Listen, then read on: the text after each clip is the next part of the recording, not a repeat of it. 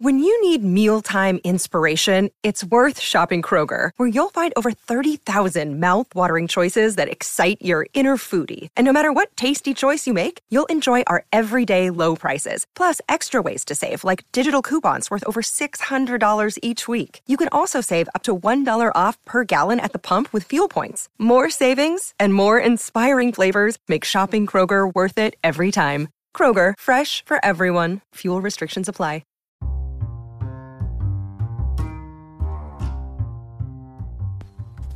Hey there, welcome to The Tint. I'm your host, Scott Fellman, and it's time for yet another foray into the world of aquariums from a slightly different perspective. Is there such a thing as a finished aquarium? I don't think so. Uh, yet the aquarium hobby, or at least a good percentage of it, seems obsessed with this concept of finished. We're obsessed with getting there, getting somewhere.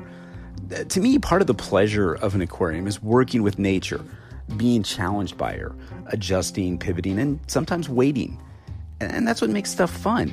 There is no finished. I mean, when there's nothing more to do but change water, tweak a few gadgets, and feed, is that finished? I don't think so. Have you ever gotten a tank to that stage where you're simply observing it and nothing else? What's that like?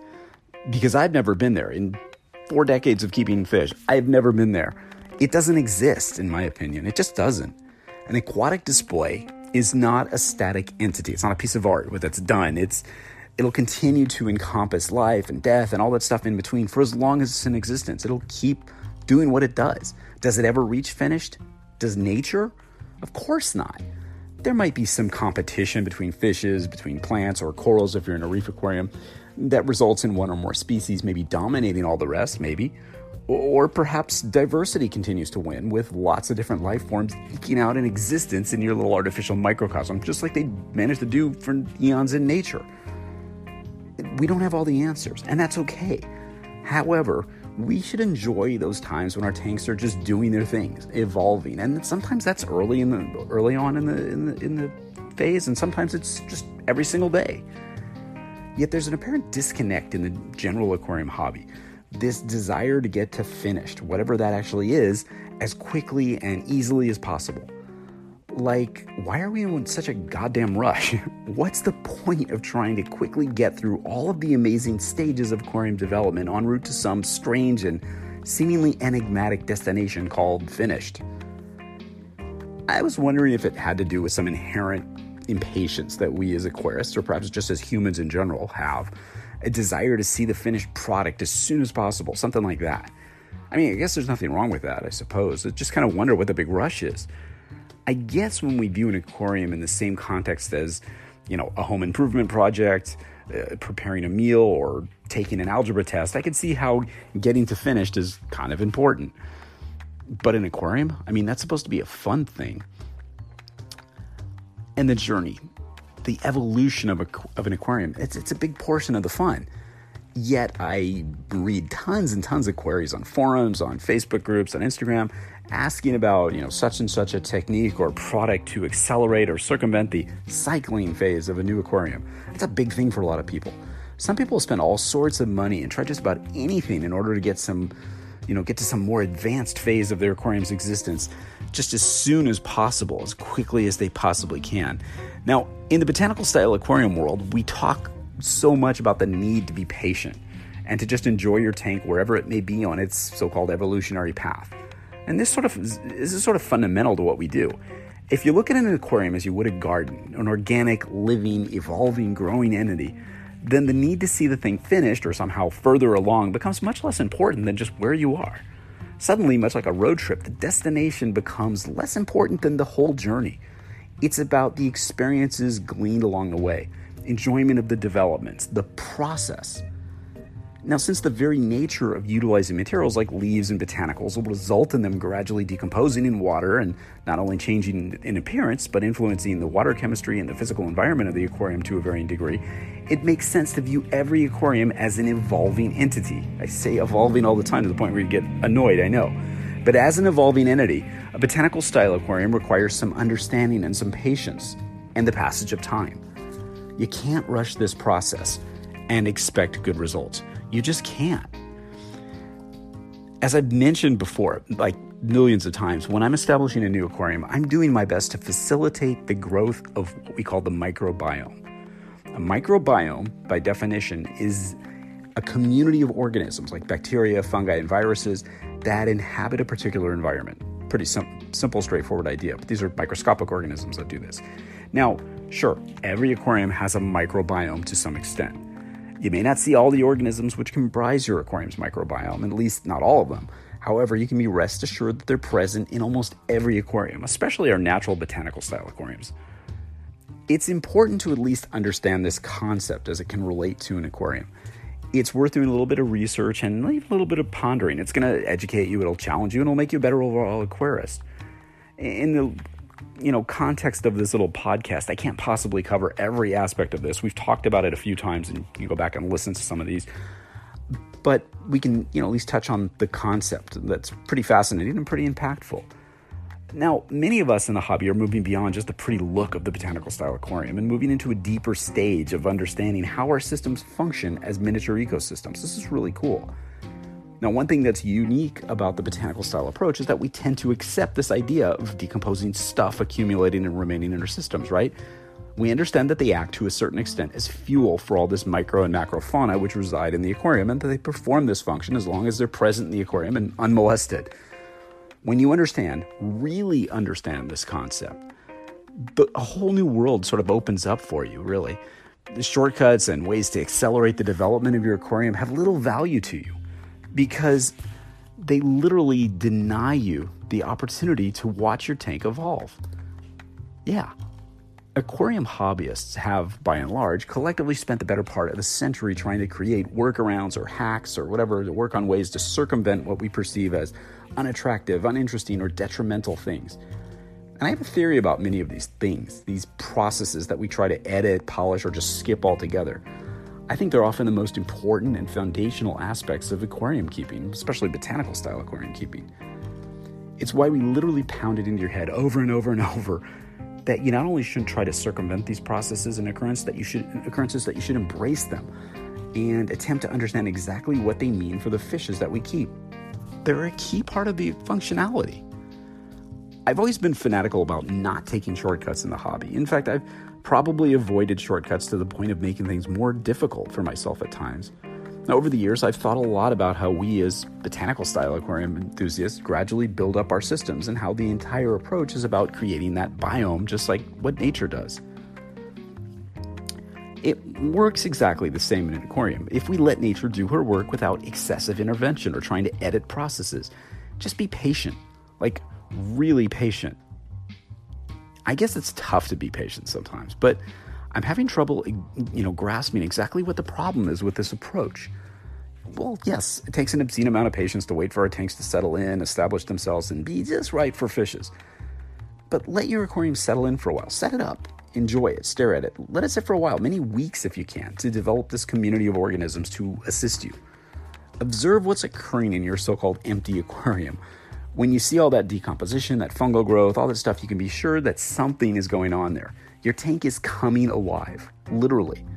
I'm telling you, I have just as much fun looking at my so called empty tanks as I do at my very established, you know, fully stocked ones. Worrying about the nitrogen cycling process is really kind of foolish, in my opinion and trying to conceive ways to circumvent natural processes is always absurd. Again, ask yourself why this is necessary. I mean, is it because you want to have your tank all ready for that party or to share it on the gram or because you want to join all the cool kids in the discussion forums? Uh, what's the reasoning? Just resist the hesitation. Enjoy the process. Understand that the nitrogen cycle is not just a phase, it's a process. It's an ongoing one that'll function as long as your aquarium is in operation as long as you don't mess with it or attempt to circumvent it.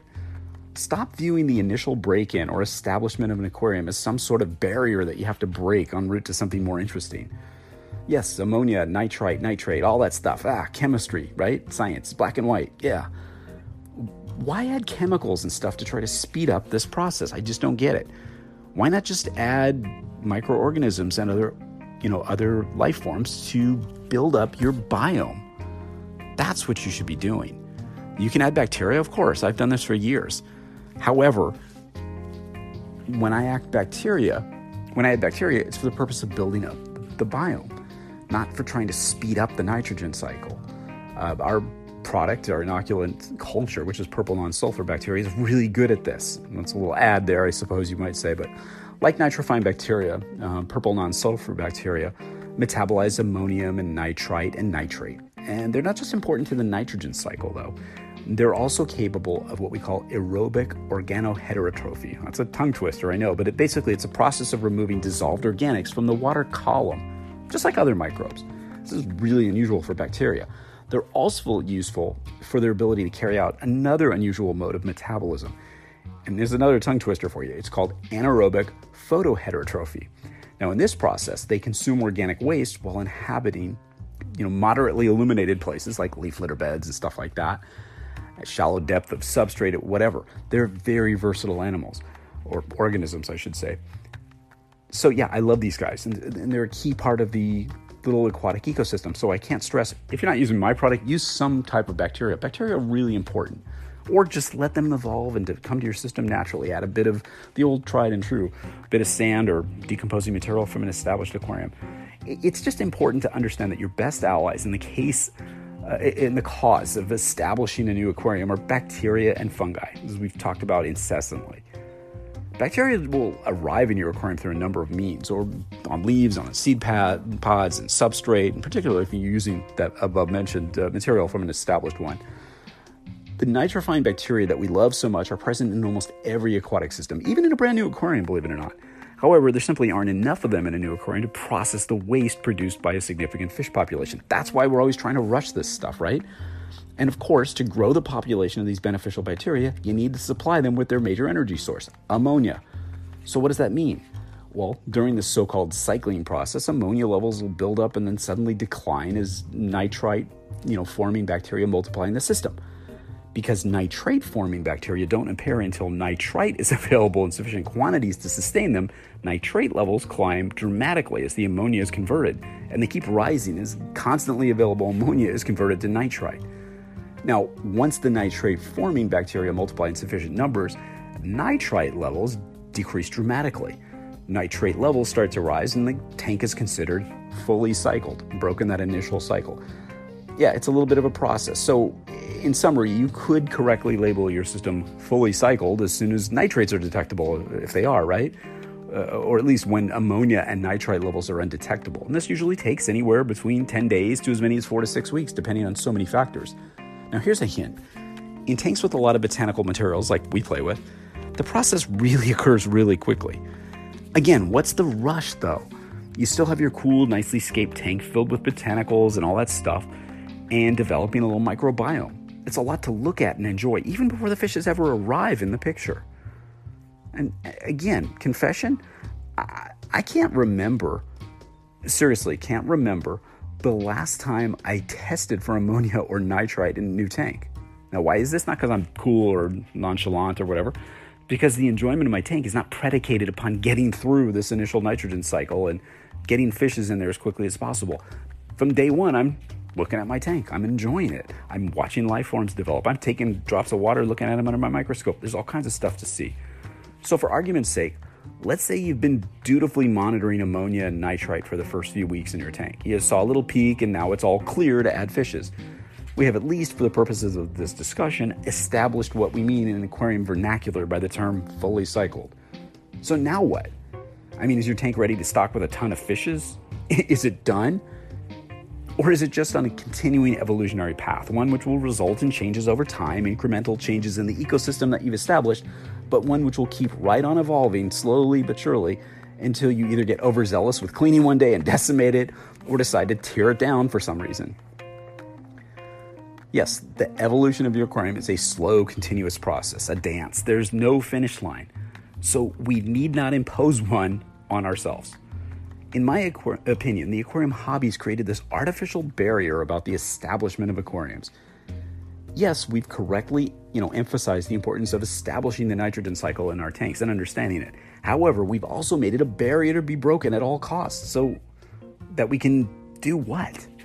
Add fishes? Sure.